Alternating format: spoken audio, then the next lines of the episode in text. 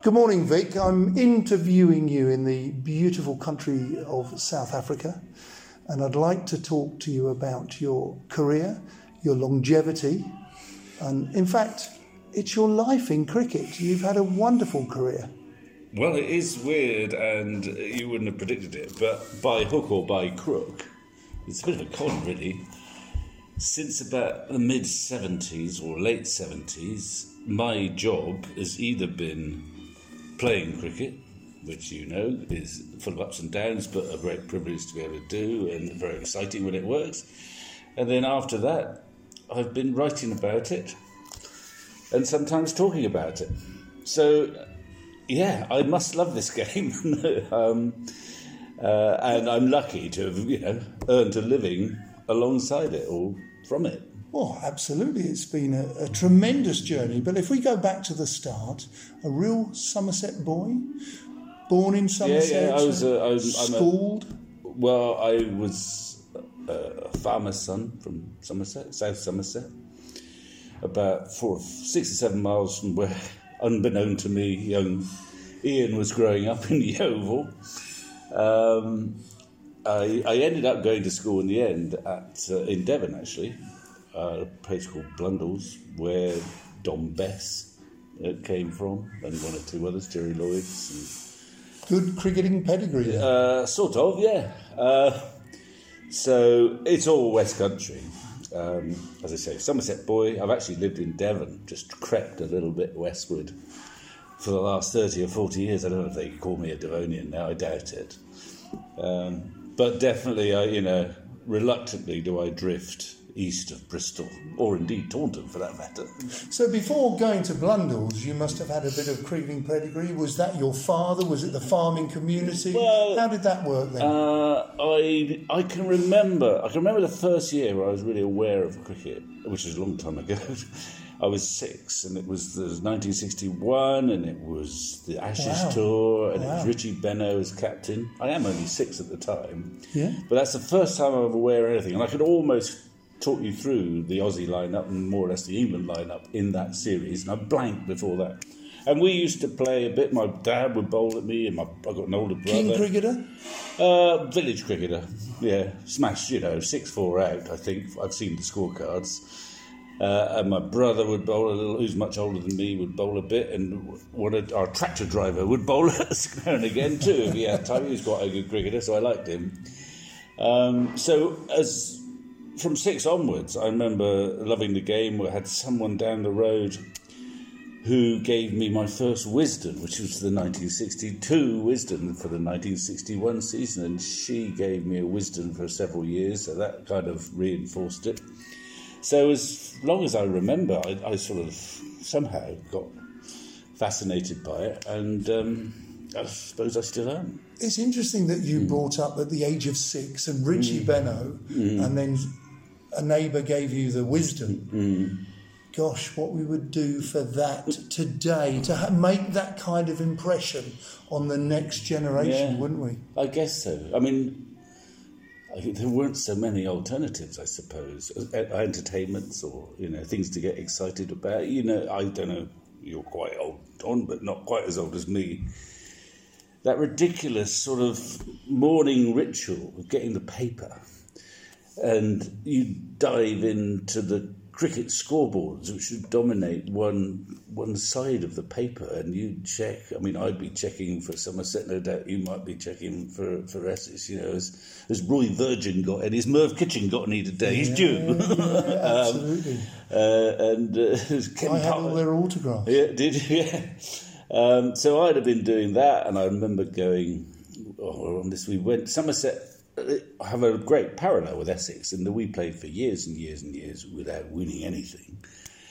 Uh, but I remember my dad taking me up to London, which was quite a big thing, to go and watch the Gillette Cup final of 1967 when we played Kent uh, and we lost. But it was a fantastic occasion to go to the Lords. I was probably 12 then. So I'd always kept an eye, you know, you oh, keep an eye on the Somerset team.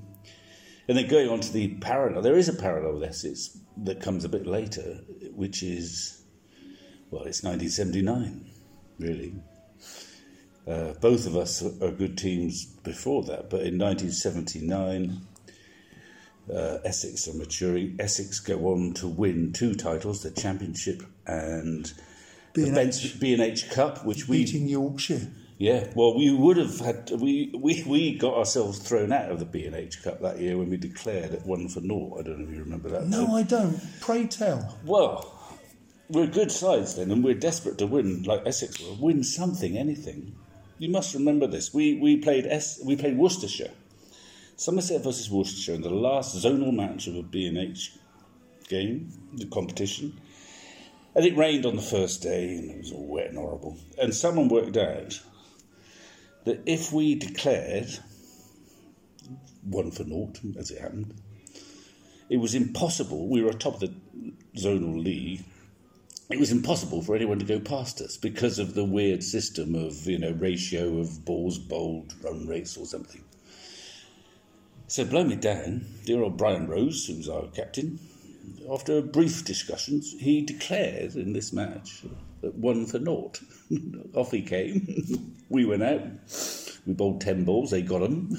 Oh, really? Uh, and theoretically, we were still top of the group and would have gone into the quarterfinals.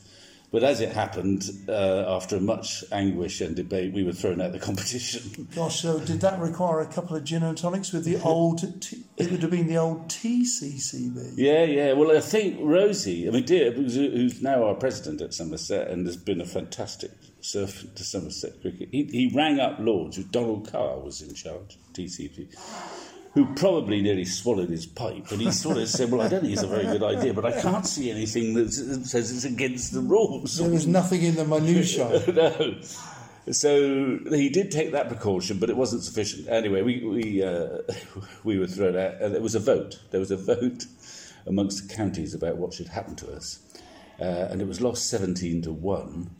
Understandably, but the one was not Somerset; it was Derbyshire, who, who supported us for some reason. Anyway, that's but that was an indication how desperate yeah, we yeah, were to win something Yeah. uh, in 79, and Essex would have felt the same. And glory be, in 1979, as you say, Essex won the championship in the B&H. The B&H. We won the Gillette Cup, or was NatWest final, the Lord's final. It would have been the Gillette, wouldn't it?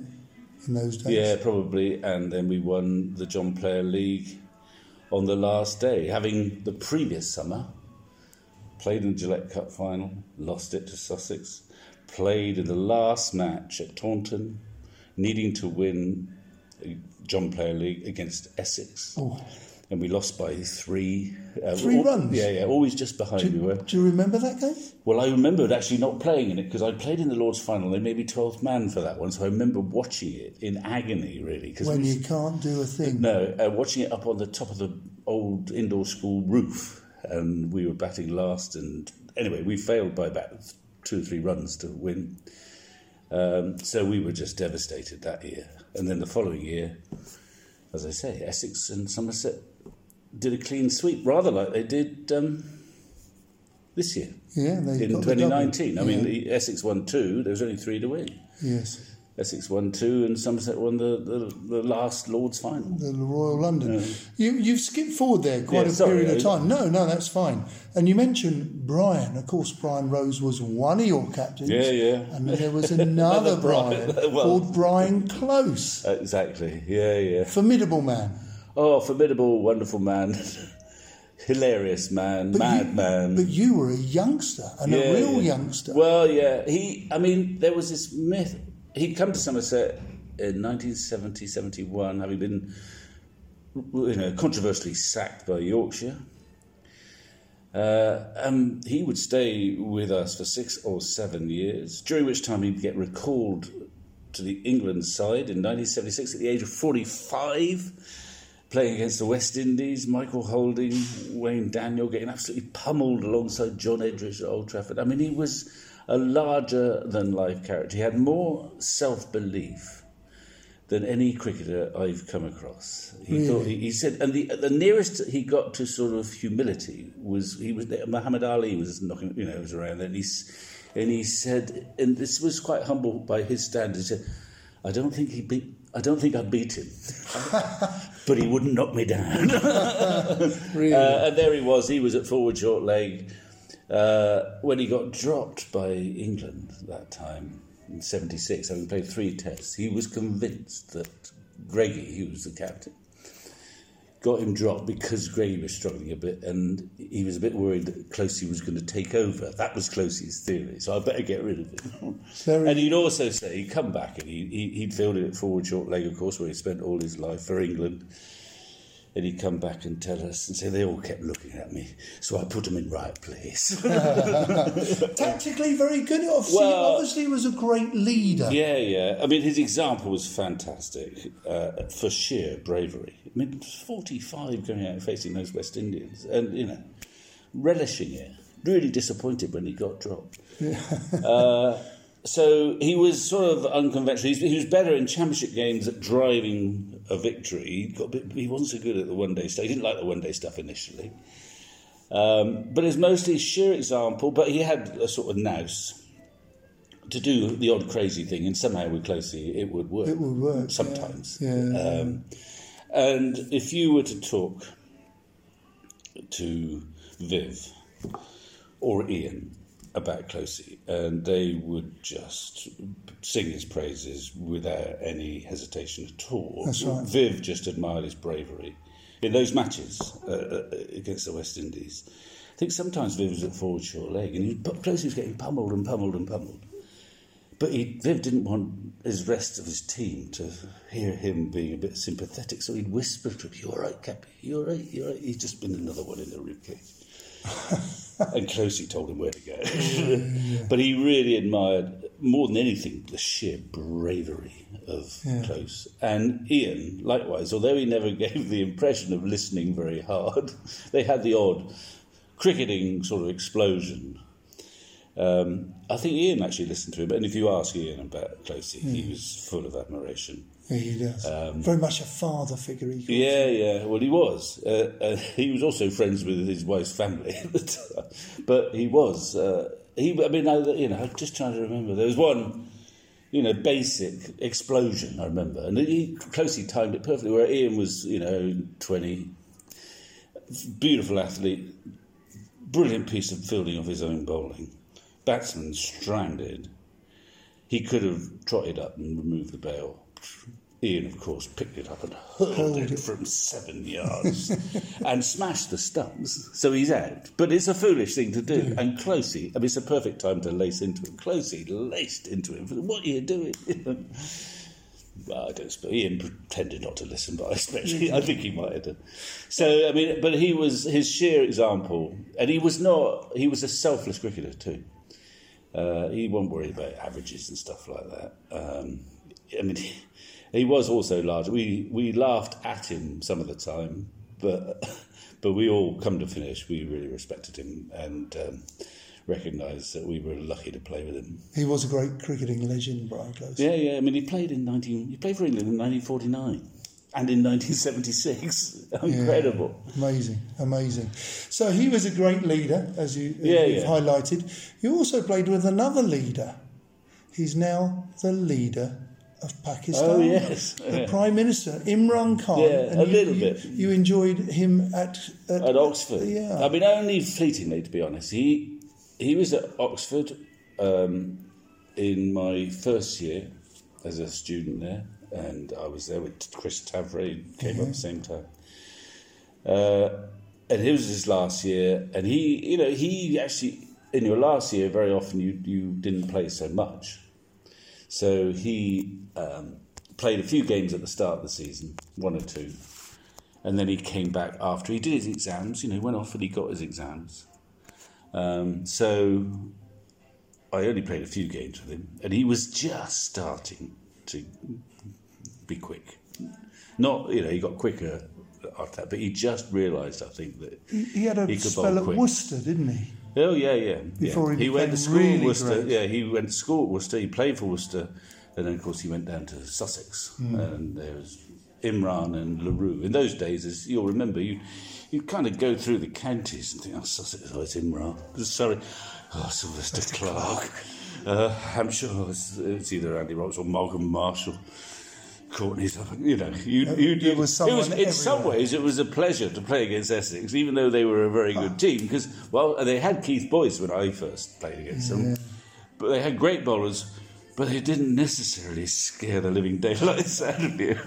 He lulled you into a false Well, sense yeah, of yeah. security. Yeah, yeah, you did actually. That's I mean, it's a serious point. You Yeah. were good. At, they.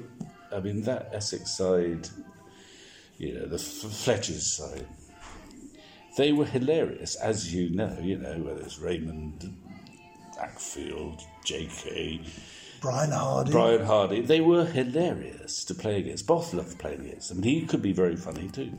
But where they were brilliant is that they could be very funny, um, full of you know laughter and jokes and japes and all that, and yet quite ruthless at the same time on the field. Whereas, particularly Beefy, we used to go and play them, and he, Beefy loved the whole banter. But he wasn't quite so good at doing both at the same time as Essex were brilliant at that. So they'd kind of lull you a bit, and with Fletch, they're seemingly sort of bewildered, but letting them all have their head and be their own personalities. They were, they were great fun to play against. Oh, thank you. Hmm. At that time in your career, there were lots of quality spinners about. I mean, let's just remind ourselves you took Hmm. 859 first class wickets at just over 33. You also batted well and uh, accumulated 12,500 runs at 30. So you were a genuine all rounder that scored five centuries. Hmm. But your sp- spin bowling was your forte.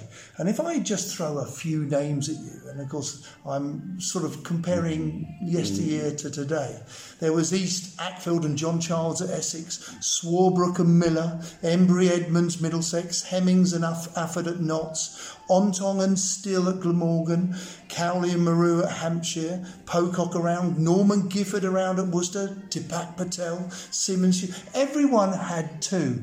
And to be honest, quite a lot of those cricketers, t- uh, spinners, played for England. We don't have that luxury Mm, Well, we today. don't. No, we don't. Um, for I'd say a variety of reasons. Obviously, the championship went through the whole season, uh, and if you look through the sides that won the championship, which didn't include Somerset, they nearly always had Essex, as you mentioned, East and Acfield in the early success, and then it was Peter Childs and Such. such. Yeah, and they recognised that at some point in the season, you needed your spinners to win you four or five games, Southend or wherever. Well, you, you say that. We always felt that our festival wickets and weeks, yeah, yeah. it was slightly easier to achieve in a result Yeah, yeah. as opposed to, To he- headquarters. Yeah, yeah. And it probably helped us quite a lot. Well, yeah, but you still needed it, and and but it also reflects. You know, if you contrast today, you've got we'll play seven seven first class rounds of first class cricket bef- way before the end of May next summer. There'll be a whole batch at the end of the season. Traditionally, that's the time when the seamers come into play. You know, it doesn't matter how hard you try. Come April the fifteenth, chances are it's going to zip around off the seam. So spinners become redundant. Uh, and it can apply right at the end of season when it's you know dewy and damp and all that stuff. Uh, and then the, I mean I've now put my Somerset hat on. They've they've, they've uh, recently they've taken a punt on getting pitches to turn, and they've got a bit of flack for it.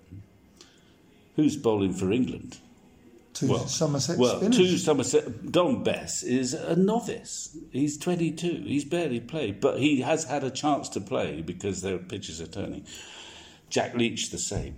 In the same way that our previous little fund of spinners, Graeme Swann, Monty Panesar, played at Northampton, where the pitches were allowed to turn.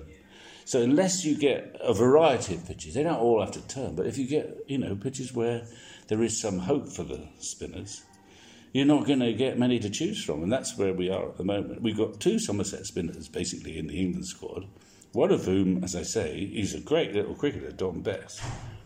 But Tenacious. tenacious. He's up for it. He, he loves the challenge. He's got a terrific attitude, but he's got no real sort of foundation yet. He's he's learning as he's going, and he's up for it. But I mean, he's only there because he's he's been allowed to play a few games. But very different to your upbringing because when the county championship was the 17 teams. Yeah, yeah. Uh, okay, you might have played 24. It was probably slightly imbalanced Yeah, yeah. or not necessarily equal. But you would have had games where, okay, look, we're not going to win this. We're probably not going to lose this. So we can introduce Vic and give him a long opportunity Yeah, to bowl, yeah. which probably doesn't happen because everything is on every game. Yeah, we yeah. only play 14, Yeah, which is very different. In, in your era, they played 24 or even more. Um, so the, the opportunities, not just not just technically in the middle of Hmm. the season, okay, even at the end and the front end of the season, those opportunities are not there as much. Well, that might be true, but in a sense, I don't necessarily think that's a bad thing. In that we did play so many games when you were playing, so it did take out a little bit of the edginess that both sides would sort of might either try and tr- contrive a finish or settle for a draw. I always remember playing against Notts, uh, probably at Trent Bridge, and it was the third day. Uh, and we were probably batting in the third innings, and it wasn't clear what was going to happen. We were probably able to get a reasonable score, but I remember Hadlee was playing, and you could see Clive Rice make a, a decision, probably alongside Hadlee. They're playing the next day, not on probably a fresh pitch somewhere. They wanted Hadlee fresh. So on the third day against Somerset, they took a choice to say, well, the odds are we probably won't win this game, so we're not going to bowl Richard. Which is not necessarily a good thing for the competition. So, I mean, I take your point. There were times, there was more space to learn. Uh, but, you know, the downside is that there would be some relatively uncompetitive cricket as a, Hmm. as a result. So I wouldn't, I don't quibble about that. But, I mean, I know that I bowled, and like most of the spinners, most seasons I bowled 800 overs in the championship. And, you know, you would have bowled six or 700 overs in the championship or whatever. And that does help. You do, you bowl on good wickets, i.e., you know, batsman friendly wickets, which you've got to be able to learn to do uh, at test level. Uh, and sometimes you get a chance to bowl on, on turning pitches, but if you bowled 800 overs, chances are you're going to get better. You played for 24 seasons. That is a career. No, I didn't. How long was it?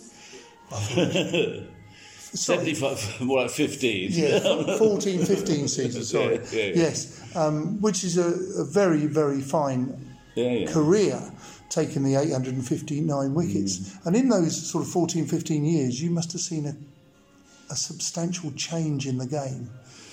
Was it probably cricketers in your early days and then the latter stages we were becoming a little bit more athletes?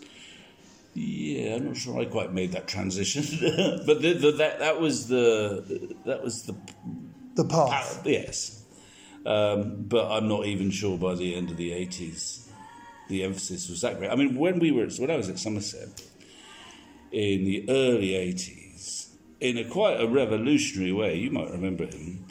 We signed up Dennis Waight. I Do you remember remember the West Indies The West Indies coach. He was a little Aussie. Yeah. It was, it's a nice story that he Built he- like a tank. yeah, but only about five foot three. Yeah. But you wouldn't want to cross him, I can tell you. Yeah. But he had come into the game via Kerry Packer.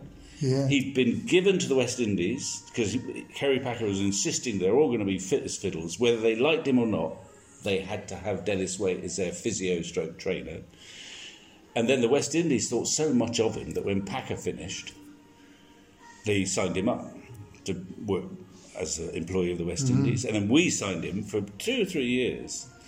Not that he made us super fit, but he was quite good at keeping people away from injury. Uh, Really? and I think, I mean, the cynical view was he was signed to try and get Viv, Both, and Joel at the ground on time.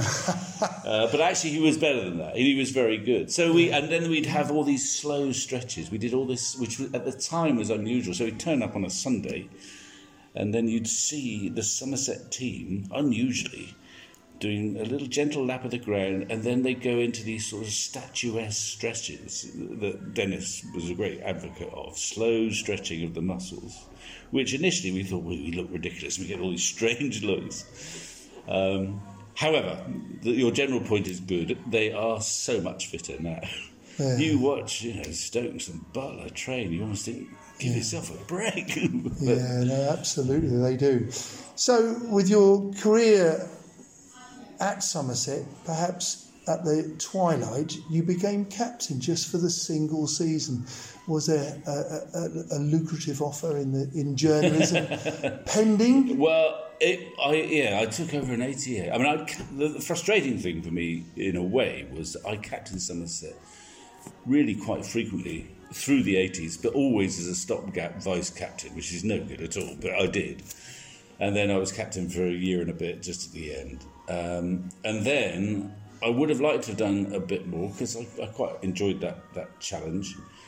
Um, although, as we know, it's a damn difficult job in those days, especially because the captain ran everything. Um, but then an observer came calling and said, Do you want to come and work as our correspondent? Which was a great opportunity. And I, I said, Can't do another year, can I? They said, No, no, we can't. They were very polite, but we can't. We, it's now, we can't hold it. So that triggered I, mean, I don't regret it, of course, because I was about 34 at the time, and you know, as a cricketer, I probably peaked. Um, Well, Pete's playing uh, Test cricket for England, and as I say, uh, and also your one-day career. You still, we think you've still got a little record in Well, on your know. CV. I- I've well- got to say, it, five for twenty Five for 20. against New Zealand Yes. in a in an ODI, and First five, actually. was it? Oh, a couple of crows. And I don't think any other spinner has beaten it to date. Maybe not. Uh, it was certainly the record for a while, and I can tell you exactly when it was broken. Not by a spinner. It was broken. You would get take you a while to get this, but I'll tell you. It's broken by Mark Ealham in Zimbabwe on a tour I was could have covered, but I didn't cover it. And he got I can't remember if he got five or six, but he he might got five even more cheaply than five for twenty in Zimbabwe. I wasn't covering it. And then I got rung up by the press corps to to make a you know, Comment. comment. And the only comment, well, I tried to be gracious, of course, but I did have to note that he got five in the match, all LBW. did he? Did he? But they weren't the first five. I wouldn't have thought so. No, that's even more special. well, my other, I'm going to boast now that my other um, um, unusual achievement is that I've got a Sheffield Shield winners medal. Well, I was going to come on to that. Good, because I'm proud of that one. You haven't got a championship winning medal. no. So I can't compare them. But having had one season out at Western Australia winning the Shield, Yeah, yeah. tell us what that was like. Well, it was, in some ways, it was the best cricket I played outside of. Was it a good cricket. side? It was a good side. Uh, the Shield was very competitive because in those days, Four- four it- days? It was obviously four days and a bit, you know, more parallels with how we play our Championship cricket now. None of that coasting during a season, looking forward to the next game, which is happening tomorrow. So it was really sort of blood and thunder, you know, no letting up. So that was interesting and more time to practice, obviously, because you only played 10 games. Well, I was going to ask you that. Did you enjoy not playing as Yeah, much and yeah, having practice so. as opposed to being on the county cricket treadmill in this country? Well, I did actually. I, You I mean, enjoyed I the think, rest? I, yeah, I always used to say that I thought we played too much because you know you become like an automaton. You, know, you, you were just going through the motions, or you. It was a test of stamina more than anything. uh, Playing championship cricket, you know, to keep going through August without going mad. Um, but in West Australia, the, the games were very competitive. The difference was, though, that they didn't have, you know, as we were lucky in our time to play, in hindsight, against all the greatest cricketers in the world. All the West Indians were there, but, and, and from elsewhere. So that didn't apply in Australia because I was an overseas player. Richard Ellison was an overseas player for Tasmania, Yes. uh, and that was about it. The following year, Beefy played for Queensland. Queensland. Yeah, I remember that. So you didn't have those really great cricketers playing, but you had yeah, no, a very no, no. competitive sort of I, setup. I remember you uh, playing out there, and I remember you winning the Yeah. Sheffield Well, it was a good season. Who was was- captain? Graeme Wood. Yeah, yeah, the and opening we, back. yeah, and well, he was now he was down the order, but Tom Moody was playing. Yeah. Just a young Tom Moody. Uh, we had lots of left arm. Bruce Reid, Yeah, a chap called Chris Matthews, who played Yes. a couple of tests that summer. blonde lad. Yeah, um, and then Ken MacLeay, Yes. our little away Played swingers. Somerset. Somerset, he did, yes. Uh, and another, we had at one point we'd have three left armers, which theoretically would be perfect for an off spinner. In fact, I was about to say that, that probably the oldest, the oldest tactic in the book. Yeah, yeah. Left armers off spinner into their rough. Yeah, Jobs the good. only problem is that it was the pitch at the WACA is so, So hard, hard, yeah. that they don't. They create a little bit of rough, but it's rock hard, and you got you need to hit the cracks. Rather it doesn't take a- dust up. It Take a chisel out Yeah, there. well, I wouldn't dream of it. No, of course. Uh, but I would have been signed partly in those days to go bowl a lot more in the eastern states where it tended to turn a bit more. So they needed Sydney. someone. Sydney, Adelaide in those days. Yeah. But it was just great fun, Yeah.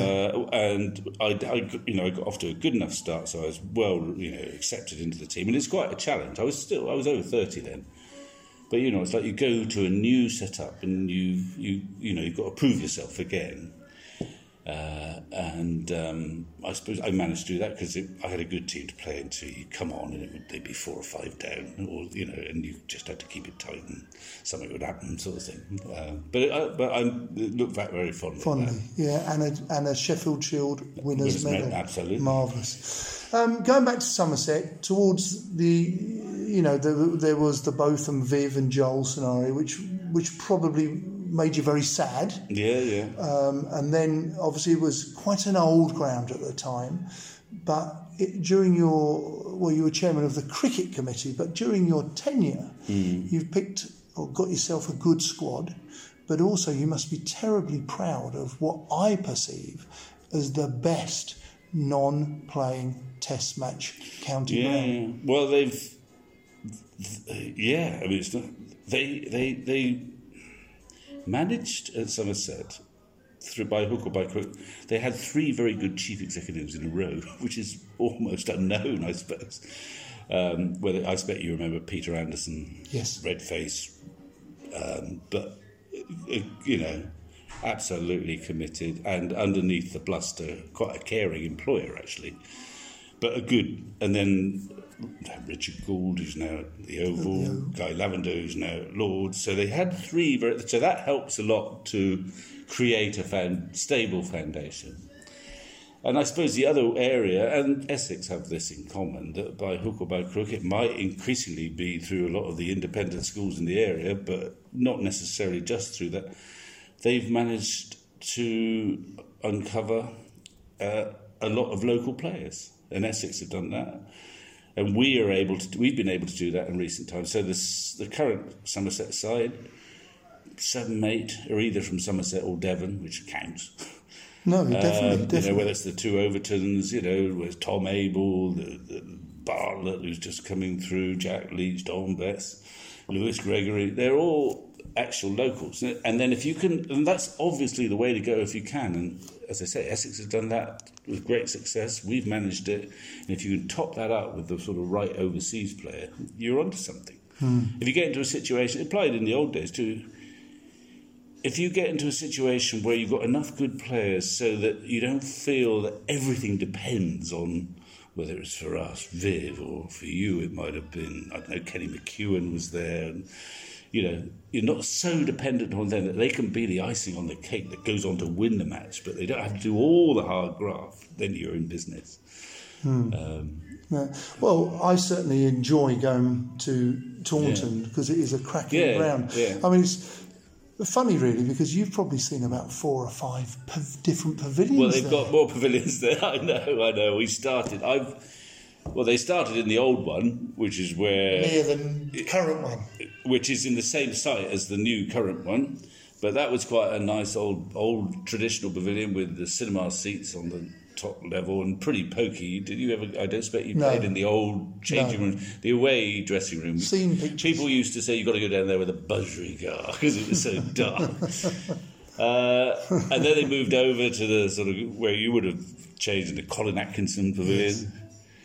Uh, and there's, there's an Andy Caddick Pavilion where the players now change, and there's a new, you know, they've they've built, but they've managed to. It's such a, a like Chelmsford again. It's such a sort of intimate ground that it doesn't matter where you're sitting, you feel quite close to the action. You don't need to have ten thousand there to have an atmosphere. You can get it in a championship game. You get two or three thousand there, which is not a bad crowd. It's, No, it, really. you've got a buzz.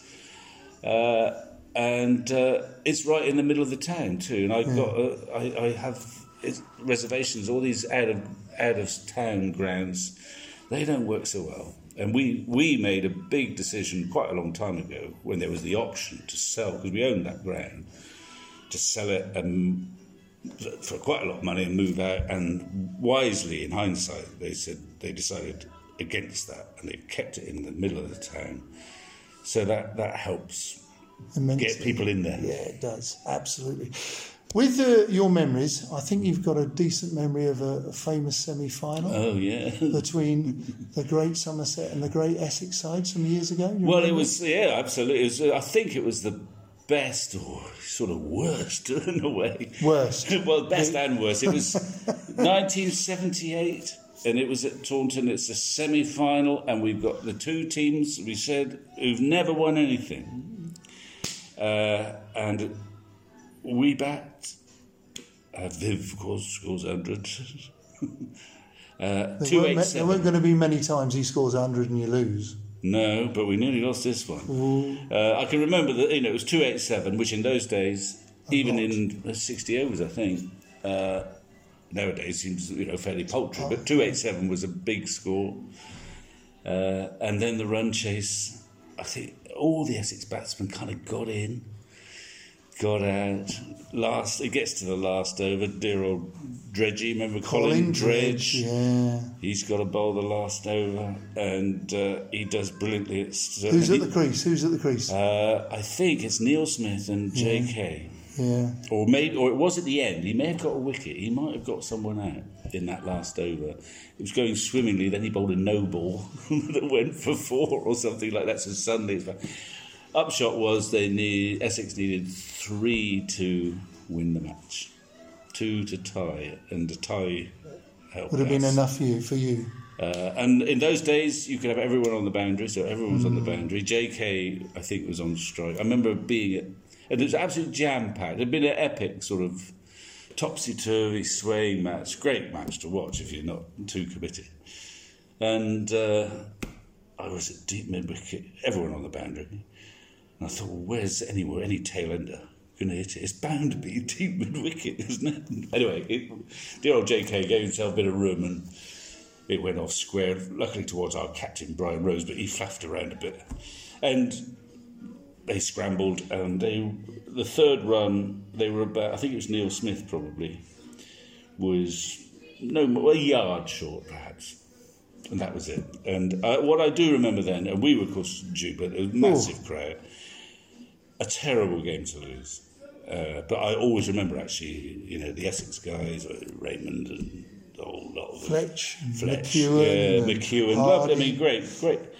Um, you know, they they came into our dressing room. They had some drinks, and you know, were great in defeat actually. Um, so, and we did sort of, we had that mutual feeling of two non-big city ground counties desperate to to win something, and as I say, it all happened seventy nine, but. Um, but that was a, a, an epic, epic game. Um, and thank goodness he didn't smack it towards deep mid wicket because who knows what would happen. Vic, um, sadly, time has beaten us. We could discuss so much more. Seriously, we could go anywhere with cricket. You've been an absolute delight. You're a very popular man, a very popular cricketer, an academic, and also a journalist. So I would like to say thank you for your endeavours over the years, but in particular, thank you for spending time with us today. Well, good fun